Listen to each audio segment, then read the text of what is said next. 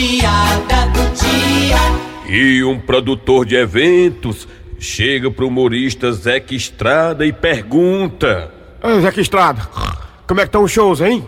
Rapaz, semana passada eu, Zeca Estrada, fiz um show em uma praça em Salvador. Mais de 30 mil pessoas assistiram o show do Zeca Estrada. Foi mesmo, as 30 mil pessoas na praça. e é porque era só eu e a Ivete Sangalo, viu? Ui!